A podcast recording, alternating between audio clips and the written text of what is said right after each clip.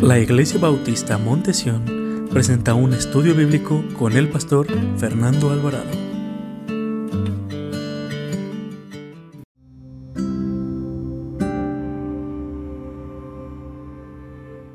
Razones por que debo agradecer a Dios. razones para agradecerle a Dios. Y le voy a pedir que si usted me está viendo por este medio social, sea bienvenido. Y le damos gracias a Dios por este lugar que el Señor nos está permitiendo transmitir desde, este púlpito y darle gracias a Jesús porque Jesús es el que me da la oportunidad de predicar aquí en este púlpito.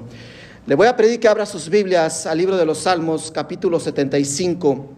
Libro de los Salmos, capítulo 75, versículo 1. Solamente va a ser un, versículo y después eh, voy a orar y nos vamos a extender en el mensaje de la palabra de Dios.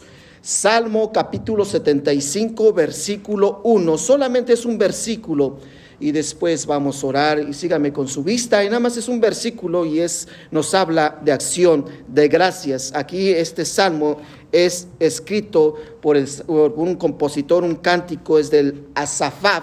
Y vamos a ver qué es lo que nos enseña la palabra de Dios acerca de dar gracias en esta tarde.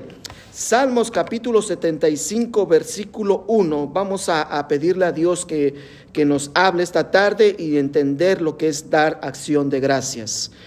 Dice el Señor en su palabra, en el Salmo 75, versículo 1, dice Dios en su palabra, gracias te damos, oh Dios, gracias te damos, pues cercano está tu nombre. Los hombres cuentan tus maravillas. Lo vuelve a leer. Gracias te damos, oh Dios, gracias te damos, pues cercano está tu nombre, los hombres cuentan tus maravillas. Vamos a orar. Padre Celestial, te damos gracias. Y en este día que es día de acción de gracias aquí en esta nación, Señor, te damos gracias primeramente por nuestra vida, por nuestra salvación, por las misericordias que tú has derramado en este año con nosotros, a cada uno de nosotros. Nos has guardado de todo mal de todo peligro, Padre, y estamos en gratitud, estamos, nos cansaríamos, nos faltarían minutos, años y vida, Señor, para agradecerte lo bueno que tú has sido con cada uno de nosotros. Te damos gracias por nuestras familias, gracias por nuestra iglesia, Señor, y gracias por cada una de las familias que, eh, que somos parte de la iglesia bautista Monte Sion, Señor. Oramos por cada uno de ellos por los hermanos que en estos momentos estarán viajando, están preparativos de, su cena, de celebrar con sus amigos, sus familiares el Día de Acción de Gracias. Te pido por Señor porque guarde sus caminos y también Padre guarde sus vidas, Señor, y que recuerden que este Día de Acción de Gracias no es un día de acción de gracias solamente para convivencias, para convivir con familiares, es un día de acción de gracias porque estamos agradecidos contigo y hay muchas razones por las que debemos agradecerte a ti, Dios. Le damos gracias, Padre. Bendice a cada una de las hermanas que están aquí, Señor. Y si alguien viene en camino, tráele con bien, Padre nuestro, y cuídale, guárdale de todo mal. Y a los hermanos que nos están viendo por el medio social, Señor, y que nos estarán escuchando también por el medio de Spotify, por Apple Podcast, Señor, te pido, Padre, que también llegues a los corazones de cada uno de ellos. Estamos agradecidos y te damos gracias en el nombre de Jesús. Amén. Y amén. Pueden sentarse, mis amadas hermanas. Alguien dijo hace muchos años, miles de años, que la gratitud no es sola, no solamente es el más grande de las virtudes, sino es la más grande de todas las virtudes. Muchos estudios han demostrado que las personas que viven agradecidas tienen un mayor bienestar en todas las áreas de su vida. Así también en la vida cristiana es más plena y llena de satisfacción de todas las vidas que puede tener un ser humano, porque vivimos constantemente agradeciendo a Dios y eso nace en el corazón del cristiano, ser agradecido con su Dios por los beneficios que éste ha recibido. En el salmo que acabamos de leer, eh, vemos al salmista diciendo, expresando las maravillas que Dios ha hecho en la vida de este hombre. Por eso dice en el versículo 1 del capítulo 75, gracias te damos, oh Dios, te eh, gracias te damos. Repite dos veces la gratitud de este hombre hacia su Dios porque Asafat estaba muy agradecido por las maravillas que él había recibido de parte de nuestro Dios. Y es lo que debemos de hacer cada uno de nosotros. No bastan solamente, como vimos el domingo, las palabras para agradecerle a nuestro Dios. Yo creo nos faltarían palabras, tiempo y vida para agradecerle al Señor por lo bueno, por los beneficios que eh, hemos recibido de parte de Él.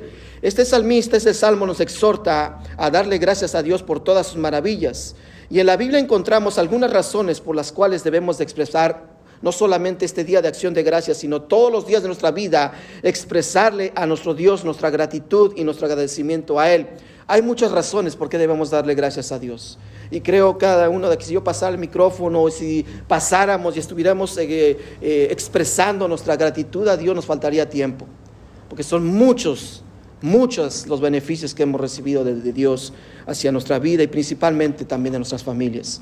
Aunque muchas veces nuestras familias no sean cristianas, Dios ha sido bueno con ellos, Dios ha mostrado su amor y su misericordia con ellos, que nos faltaría tiempo y palabras para agradecerle a Dios y rápidamente quiero expresarle a las razones, hay muchas razones por qué darle gracias a Dios, a, mostrarle, agradecerle a Dios por lo que ha hecho por nosotros en este año. Y no solamente en este año, los años que vienen y los años que han pasado, lo bueno que Jesús, nuestro Dios, ha sido bueno con cada uno de nosotros. ¿Por qué debo de expresar mi gratitud a Dios? Porque Él ha sido bueno conmigo, hermanos. Yo sé que cada uno de los que estamos aquí, los que nos están viendo por, la, por medio social, estarán escuchando el mensaje de esta tarde. Yo sé que amamos a Dios, porque Él nos ama tanto que nos ha dado su Hijo. Y una forma de expresar mi amor por Cristo es entregarme totalmente a Él. Mis pensamientos deben ser de Él, mis sueños son de Él, mi corazón es de Él, mi vida le pertenece a Él, hermanos. Creo cuando uno ama, hermanos, dice el amor que todo lo da. Y el mejor, el mejor amor expresado que, que nos enseña la palabra de Dios es el amor de Jesús. Jesús se dio a sí mismo por nosotros. Él expresó su amor hacia nosotros. Y creo lo que debemos hacer cada uno de nosotros es también expresarle nuestro amor hacia Él. Porque Él nos ha amado tanto, hermanos. Y, y, sus bendiciones no las podemos contar porque son muchas las que Él ha hecho en la vida de cada uno de nosotros. ¿Por qué debo de agradecerle a Dios? ¿Sabe por qué? Primeramente, número uno, porque Dios escucha y responde nuestras oraciones.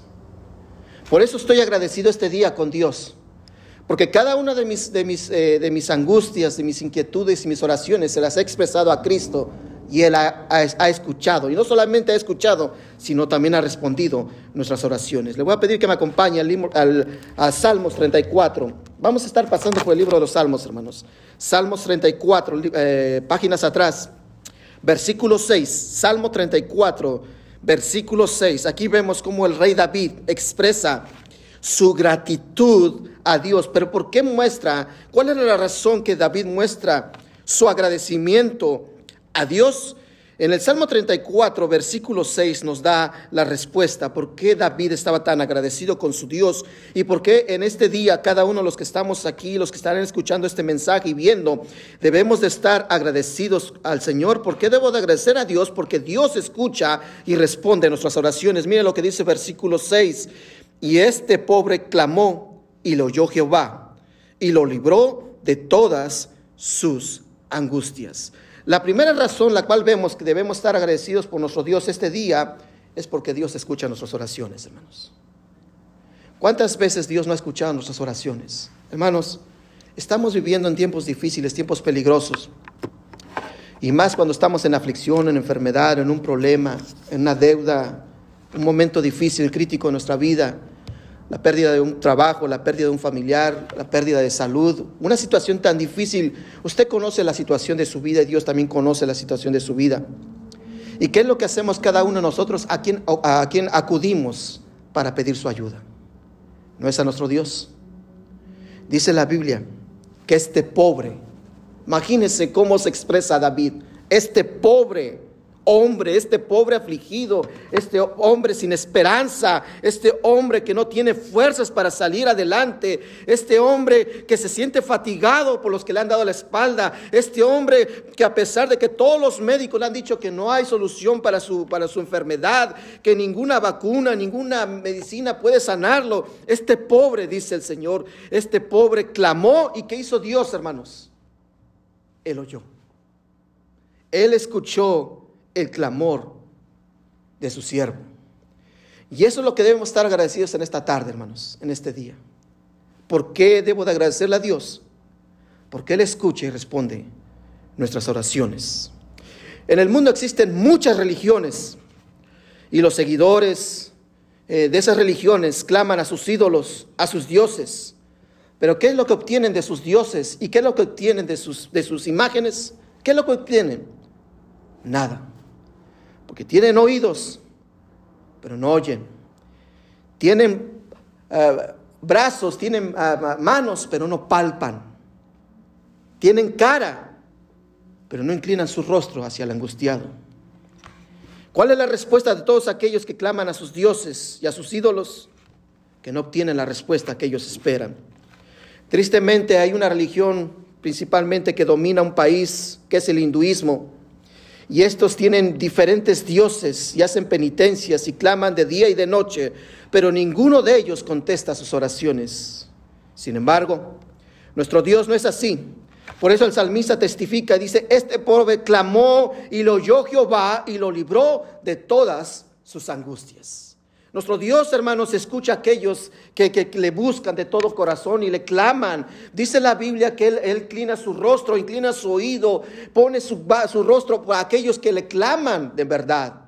Dios ama a su pueblo, Dios ama a sus hijos, hermanos. Cuando su hijo tiene una dolencia, cuando su hijo está pasando por momentos de dificultad, dígame que si no deja hacer todo lo que está haciendo y inclina su oído, inclina su rostro para ver lo que está padeciendo su hijo. Y juntamente con él se angustia Dígame que así no es nuestro Dios, hermanos. Nuestro Dios ve que sus hijos están en angustia, están angustiados, están pasando por momentos de dificultad, de dolor, de pérdida o de alegría. También nuestro Dios también se alegra cuando sus hijos están alegres. Dice la Biblia que Dios inclina su rostro a aquellos que tienen tanta angustia en su corazón. En el mundo tendréis aflicciones, dice el Señor. Dice la Biblia, hermanos. También dice el versículo 4 del mismo Salmo. Dice, busqué a Jehová y él me oyó. ¿Y qué hizo, hermanos? Y me libró de todas mis angustias. También en el versículo 9 dice, temed a Jehová, vosotros sus santos, pues nada falta a los que qué? A los que le temen. Versículo 11, venid hijos y oídme, el temor de Jehová os enseñaré ¿Quién es el hombre que desea vida y que desea muchos días para ver el bien? Guarda tu lengua del mal y de tus labios de hablar engaño. Y apártate del mal y haz el bien. Busca la paz y sígala. Mire versículo 15. Los ojos de Jehová están sobre quién? Sobre los justos. Dice versículo 17. Claman los justos y Jehová, ¿qué hace? Oye y los libra. ¿De qué? De todas sus angustias. Versículo 18. Cercano está Jehová a los quebrantados de corazón y salva a los que contritos de espíritu. Hermanos, ¿no cree que debemos estar agradecidos con nuestro Dios? Qué salmo tan precioso nos está mostrando la Biblia, hermanos, de diferentes pasajes, que Él siempre está atento, que sus ojos están sobre nosotros, que Él inclina su oído, que cuando nosotros clamamos, Él oye, que nos libra. Si buscamos al Señor de todo corazón, Él nos librará de todos nuestros temores, hermanos. Qué gran, hermanos, qué gran enseñanza nos da esta tarde nuestro, el Señor. El Señor escucha nuestras peticiones, sus oídos siempre están atentos a las oraciones de su pueblo y Él está presto a respondernos y a librarnos de todas nuestras angustias. Si usted está pasando por momentos de dificultad, por momentos de angustia, de desesperación, dice la Biblia, busqué a Jehová y Él me oyó. En esta tarde, si hay algo por la cual yo debo estar agradecido con nuestro Dios, es porque Él escucha y responde a nuestras oraciones. ¿Sabe también en segundo lugar por qué debo de agradecerle a Dios? Porque Él nos protege del mal, hermanos. Él siempre nos protege del mal. Mire, acompáñeme al Salmo 91, versículo 1. Salmo 91, versículo 1. Salmo 91, versículo 1 al versículo 7, rápidamente, hermanos. Salmo 91, versículo 1 al versículo 7, dice el Señor, ¿están ahí? Salmo 91, versículo 1. Sígame con su vista, dice el Señor en su palabra. El que habita al abrigo del Altísimo morará bajo la sombra del Omnipotente. Diré yo a Jehová, esperanza mía y castillo mío, mi Dios, en quien confiaré. Él te librará del lazo del cazador, de la peste destructora. Con sus plumas te cubrirá y debajo de sus alas estarás seguro. Escudo y darga es su verdad. No temerás terror nocturno, ni saeta que vuele de día, ni pestilencia que ande en oscuridad, ni mortandad que en medio del, día te destruya. Caerán a tu lado mil y a diez mil a tu diestra, mas a ti, mis hermanos, a ti no llegará. La segunda razón por la cual debemos estar agradecidos por nuestro Dios es porque Él prometió que nos iba a proteger del mal, hermanos. Por eso esta tarde, en este jueves 25 de noviembre de 2021, ¿por qué debo ser? ¿Cuál es una de las razones que yo estoy agradecido con Dios? Primeramente, porque Él escucha y responde nuestras oraciones. También en segundo lugar, ¿por qué debo proteger? ¿Por qué eh, debo estar agradecido? ¿Por qué debo la razón por la cual debo estar agradecido con mi Dios es porque Él nos protege del mal. Nosotros estamos viviendo en un mundo lleno de conflictos, hermanos, muy agresivo. Hay mucha delincuencia, accidentes trágicos, hay muertes, enfermedades y toda clase de calamidades que estamos viendo hoy en día. Pero Dios promete guardarnos de todo, esto si realmente confiamos en Dios. Mas muchos ponen su confianza en, en, hombres, ponen su confianza en sistemas de protección personal. Pero nosotros, hermanos, nuestra confianza y nuestra seguridad se llama Dios, hermanos. Porque es lo que nos dice el salmista, el que habita bajo, eh, bajo, el abrigo del Altísimo, que dice, morará bajo la sombra del Omnipotente. ¿Sabe de qué me habla esto? De una comunión personal con mi Dios. Me habla de la seguridad que yo estoy bajo sus alas, bajo la sombra de aquel que me guardará de todo mal, me protegerá de aquellos que me quieren hacer mal, me guardará de cualquier pestilencia, hermanos. Hermanos, estamos viviendo una, una pestilencia, hermanos, que comenzó hace dos años. Y nunca nos imaginamos la magnitud que esta pandemia, nos iba a traer. Y dígame si esta pestilencia no ha matado a mucha gente, hermanos.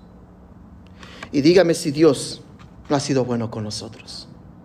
Y mucho más aquellos que han sido contagiados, hermanos. Y que el Señor los ha librado de esta enfermedad tan terrible que se llama coronavirus.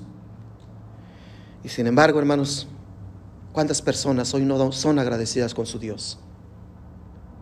Se enfermaron, se quedaron sin trabajo, sus familias no querían saber de ellos por el temor de que los fueran a ser contagiados. Se sintieron solos, se sintieron angustiados, había melancolía en la sociedad, había temor, había miedo. ¿Y cuántas de esas personas eran cristianas, hermanos, que hoy en día se han olvidado que en los momentos que estaban enfermos, que estaban, que no, no había cura, que no había vacunas, que no había otro tipo de diferentes de cómo sanarte, que solamente te la vías con caldos de pollo, con test, con diferentes remedios, con aspirinas, con diferentes eh, analgésicos para curarte y que solamente pensaba, Señor, sálvame de esto y vas a ver que voy a hacer tremendas cosas contigo, Dios, vas a ver la gratitud que voy a mostrar contigo, Dios. ¿Y dónde están, hermanos? ¿Cuántas personas, hermanos? El, Señor, hermanos, ha prometido guardarnos. Por eso el salmista dice, el que habita al abrigo del Altísimo, morará bajo la sombra del Omnipotente. Si yo quiero morar bajo la sombra del Omnipotente, ¿sabe qué quiere Dios de mí? Que tenga una comunión personal con Él. Y esto hablo a aquellos que a lo mejor no conocen a Dios como su Dios, su Salvador personal. Dios quiere conocerle personalmente. Él quiere tener una relación personalmente con usted. Y Él quiere que esté bajo las alas, bajo la sombra del Omnipotente, del que todo lo puede. Aquel que nos promete guardarnos y cuidarnos de cualquier mal que nos pueda venir a nuestra vida. Yo le digo, entrega su vida a Dios esta noche, esta tarde. Y una forma de agradecerle a Dios es que Dios le dé la vida eterna y usted muestre su gratitud amándole y entregándose totalmente a Él. Cuando el Señor eh, se convierte en nuestro escudo, cuando nuestro Señor se convierte, hermanos, en nuestra protección, dice el versículo 2, diré yo a Jehová, esperanza mía y castillo mío, mi Dios, en quien confiaré. ¿Qué nos habla esto? ¿Sabe de qué nos habla, hermanos? Que Él va a ser el que nos va a proteger, hermanos. ¿Se ha conocido los, los, los castillos de la Edad Media? Si usted es mexicano, a lo mejor tiene una, figura del castillo que tenemos en la Ciudad de México, que se llama el Castillo de Chapultepec. Si usted puede ver, es una fortaleza. Siempre estaban en las cimas, siempre había torres y en las torres había un vigía que estaba cuidando para ver cuando venían los enemigos, cuando querían atacar a ese reino. Y en, atrás de esas murallas estaban los ciudadanos de ese reino. ¿Qué es lo que hacía el rey? No cuidaba con esos muros, con esas, con esas, eh, con esas ah, torres, cuidaba a sus ciudadanos. Por eso dice la Biblia, diré yo que esperanza mía, castillo mío. ¿Y quién es ese castillo mío? Mi Dios, en quien confiaré. Hermanos, esto nos quiere decir que el Señor nos quiere librar de todo peligro. También podemos ver en el versículo 3 que, eh, que, nos dice que Él te librará del lazo del cazador. ¿Sabe qué quiere decirnos esto? De aquellas personas que quieren hacerte un daño. Hermanos. Y dígame si no en el camino de la vida te has encontrado con ese tipo de personas que te quieren causar daño. Tal vez no quieren atentar contra tu vida, pero quieren hacer todo lo posible, tal vez por envidia, por quitarte ese puesto en tu empleo, por envidia, porque a lo mejor tú estás sobresaliendo y, te quieren hacer cualquier mal. ¿Sí me entiende? Dice la Biblia, Él te librará del lazo del cazador. Dice la Biblia que Satanás anda como el león, eh, león rugiente, buscando a quién, hermanos, a quien devorar.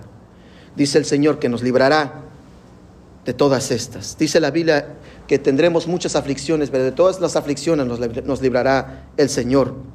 También nos dice que de la peste destructora, no solamente nos librará del lazo del cazador, sino de la peste destructora. ¿Sabe de qué habla esto? De las terribles enfermedades que nos pueden pasar en la vida. Estamos hablando de coronavirus, hermanos. Y dígame si usted que no ha sido contagiado, Dios ha sido bueno con usted, hermanos. Tal vez alguien de su familia ha sido contagiado. Tal vez su ser querido ha sido contagiado. Alguien muy cercano ha sido contagiado por causa del virus. Y increíble que usted no ha sido contagiado no cree que Dios lo ha guardado. Es porque Dios tiene, hermanos, un propósito en su vida. ¿Por qué debo estar agradecido con Dios? Porque Él me guarda del mal, hermanos. También dice que con sus plumas te cubrirá y debajo de sus alas estarás seguro. ¿Qué me habla esto? Nos habla de un sentimiento de seguridad y paz. ¿Qué más lo que necesitamos en nuestra sociedad, hermanos? Paz.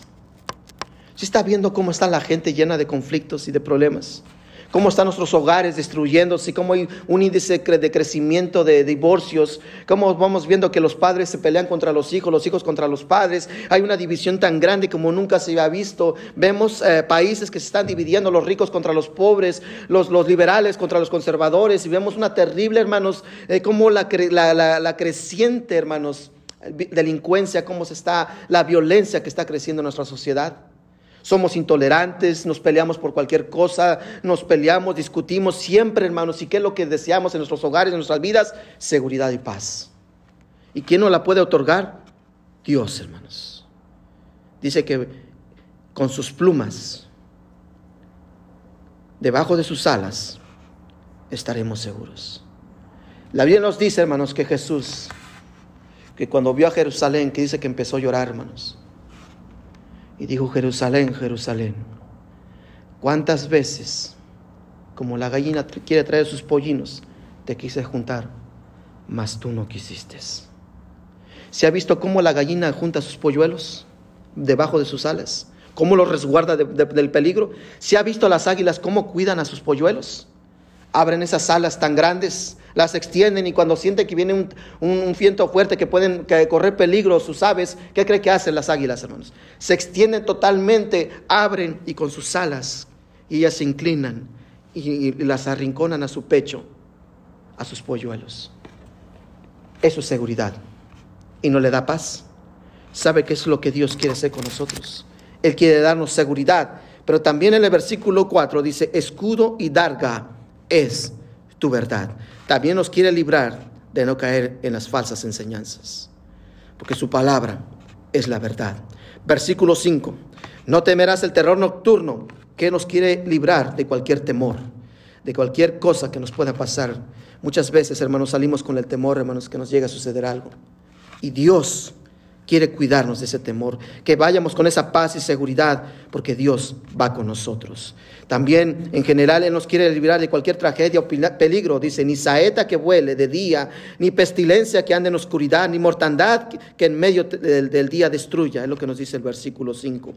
Dice versículo 7, caerán a tu lado mil y a diez mil a tu diestra, mas a ti no llegaré. ¿Qué dice esto, hermanos?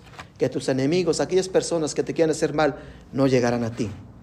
Porque en tu vida hay un cerco. Hay alguien que te está protegiendo. Y se llama Dios, hermanos. Porque el Espíritu Santo te está protegiendo. ¿Por qué debo estar agradecido con Dios? Porque Él me guarda del mal. Hermanos, cuando usted sale de casa, hermanos, usted no sabe si va a regresar. ¿Y quién es el que guarda su camino? ¿No es Dios? Dice la Biblia, tú guardas mi salida y mi entrada. A donde vaya tú estás conmigo, Señor.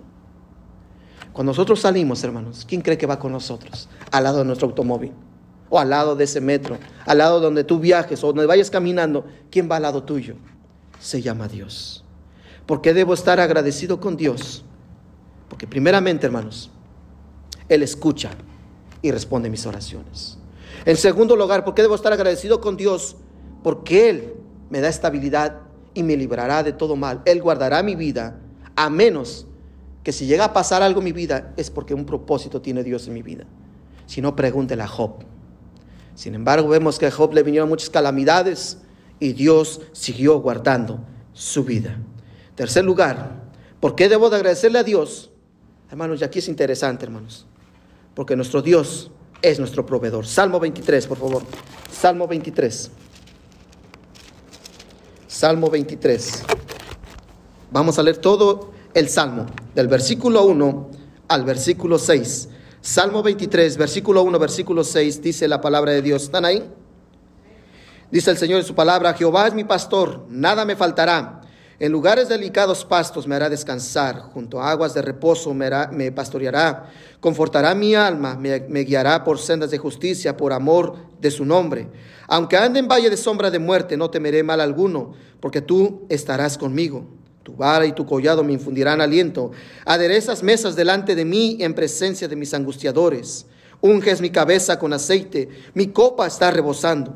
Ciertamente el bien y la misericordia me seguirán todos los días de mi vida, y en la casa de Jehová moraré por largos días.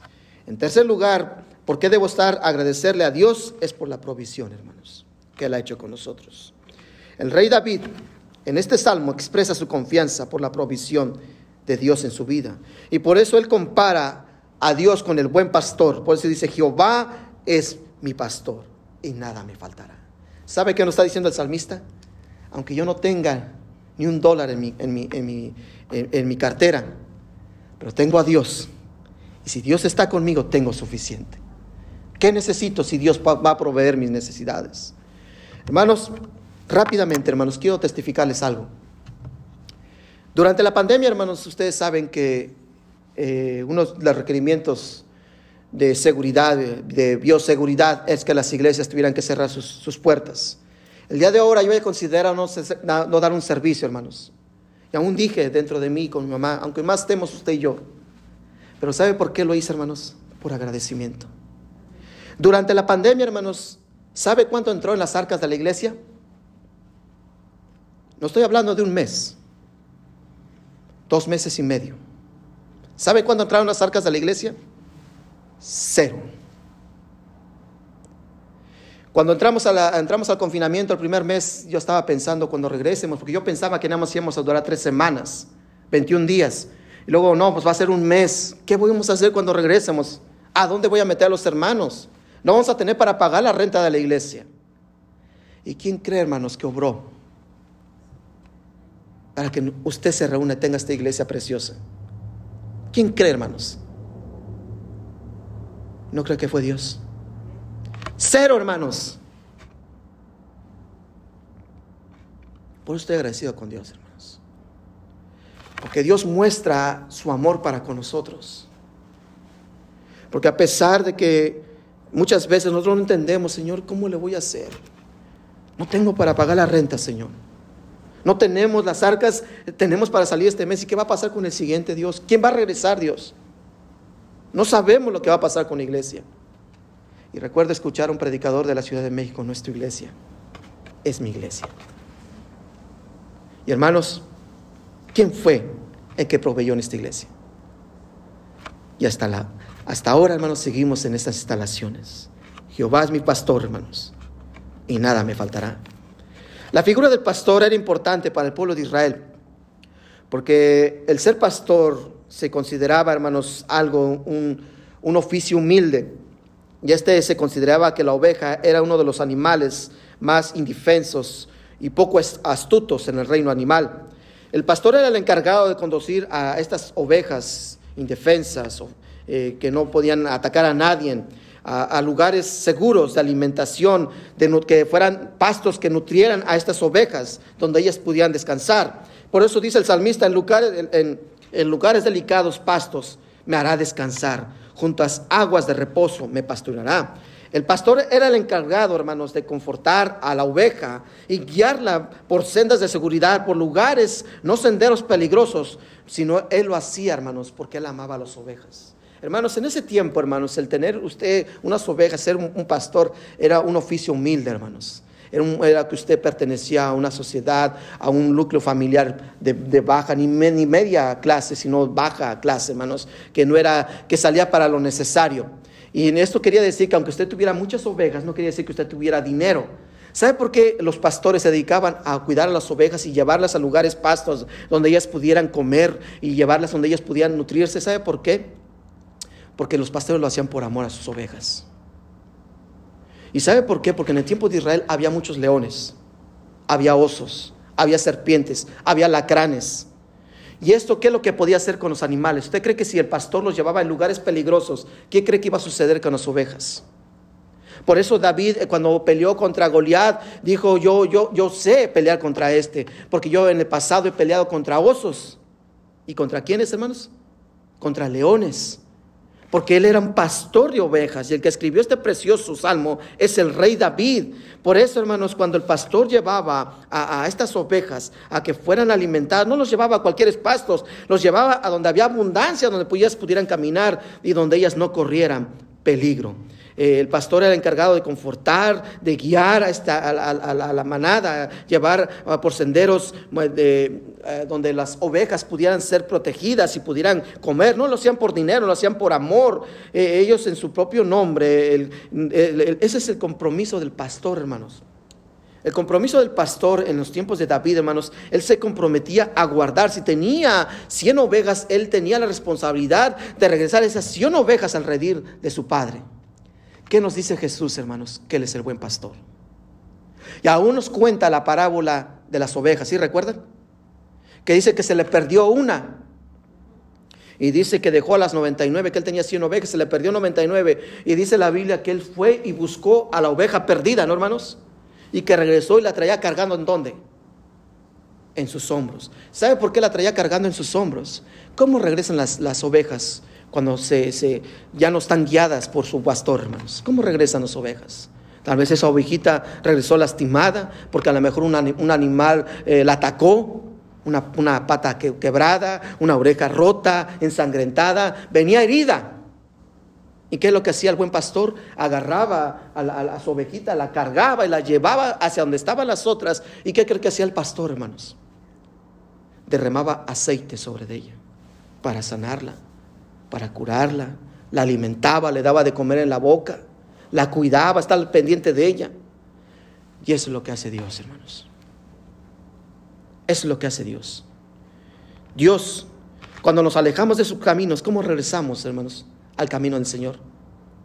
Lastimados, ensangrentados, dolidos, quebrados. ¿Y qué es lo que hace Dios, hermanos?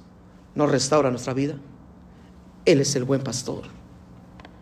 Hermanos, el pastor era el encargado de guiar estas ovejas y cuidarlas. Dice la Biblia, aunque ande en valle de sombra de muerte, no temeré mal alguno porque tú estarás conmigo. Y tu vara y tu collado me infundirán aliento. También el pastor era el encargado de preparar el terreno para que sus ovejas se alimentaran, asegurándose que el sector, eh, cuando ellas estuvieran, fueran, fueran seguras. Revisando la historia de, los, de las ovejas de Israel, hermanos, cuando los pastores les llegaba la noche y no podían regresar a sus hogares, ¿sabe qué hacían los pastores? Llevaban a sus ovejas y las resguardaban en cuevas. Y no las dejaba ahí, él se quedaba ahí con sus ovejitas. Pero antes de que las metiera a las cuevas, ¿sabe qué hacía el pastor? Se metía que no, no hubiera murciélagos, que no hubiera escorpiones, que no hubiera serpientes para atacar, para que atacaran sus ovejitas. Y en ese camino que a lo mejor se iba, iba oscureciendo, en ese valle de sombra de muerte, que puede, pues, corrían peligro sus, sus, ovejitas, ¿sabe qué hacía el pastor? ¿Sí conocen el ganchito que usan los pastores? Él lo agarraba y lo aventaba.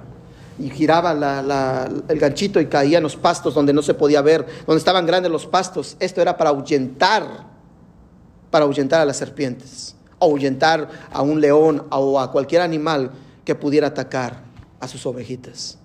El pastor era el encargado de alojar, de cuidar, de alimentar a su rebaño. Por eso dice, aderezas mesas delante de mí en presencia de mis angustiadores.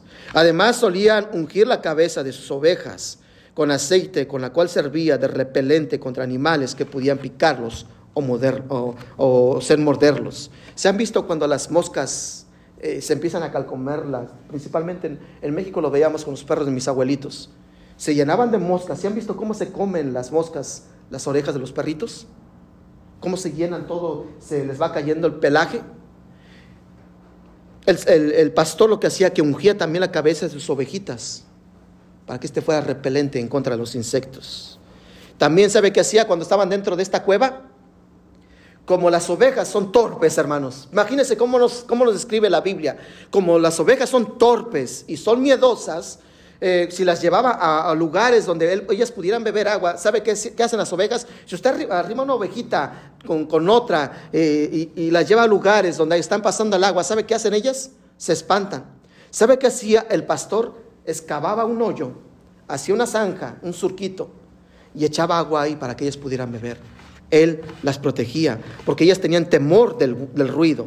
Por eso él buscaba corrientes de ríos donde eh, él podía jalar agua y estas no fueran asustadas. Por eso dice la Biblia, mi copa está rebosando.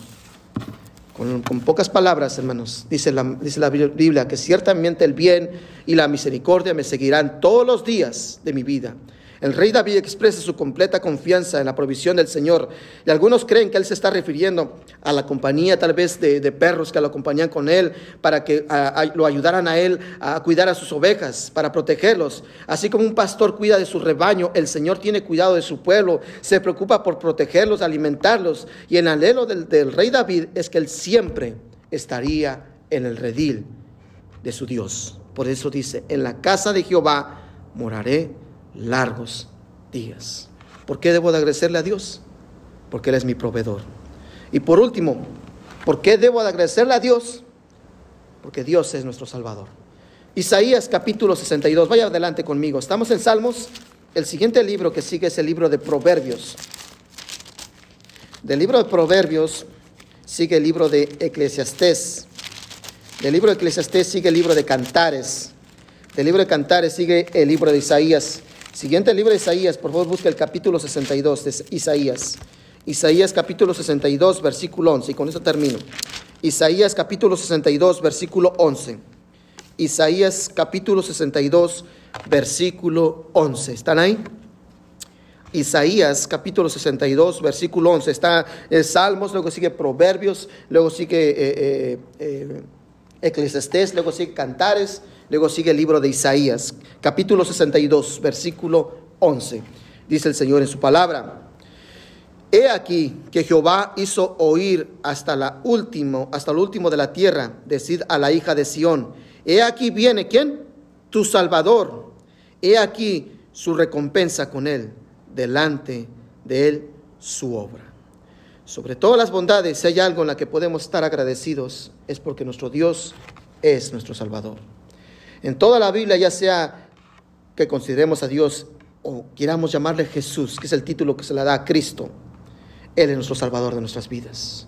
Generalmente en el Antiguo Testamento se utiliza la palabra en hebreo en la cual se traduce como Salvador. ¿Sabe qué significa Jehová?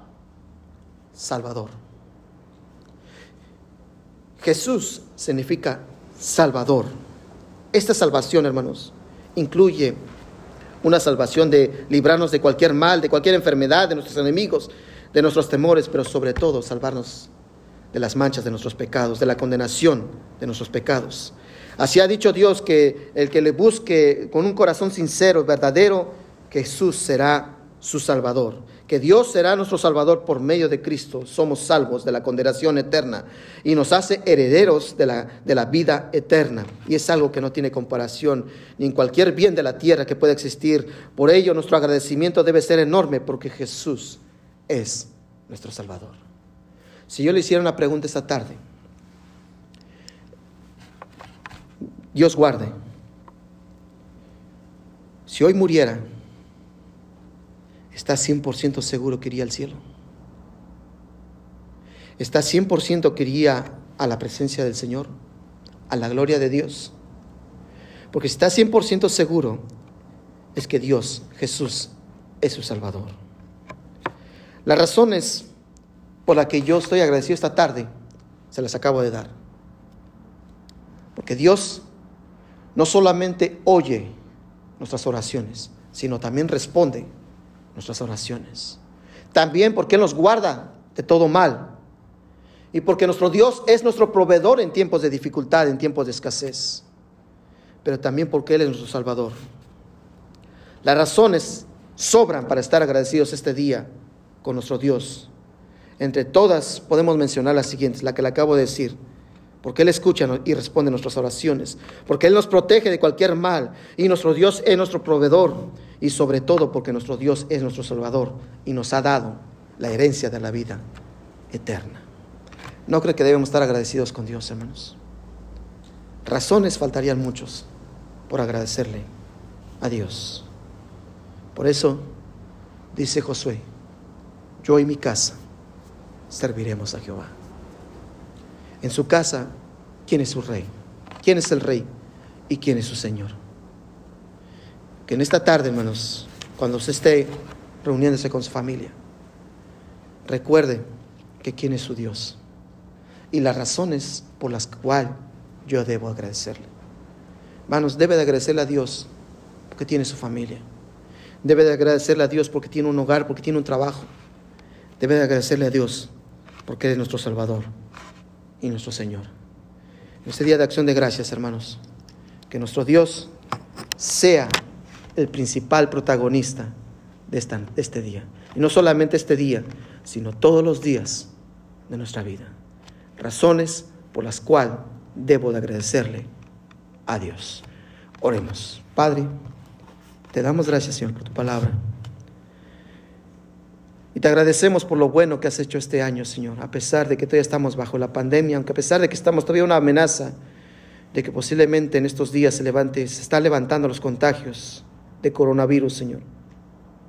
Te pido, Padre, que seamos gente prudente, sabia, que nos cuidemos y piensemos también en nosotros y piensemos también en aquellos que son vulnerables, como los, los hermanos de la tercera edad, los hijos, las familias, las personas que nos conocen, Señor. Que seamos sabios.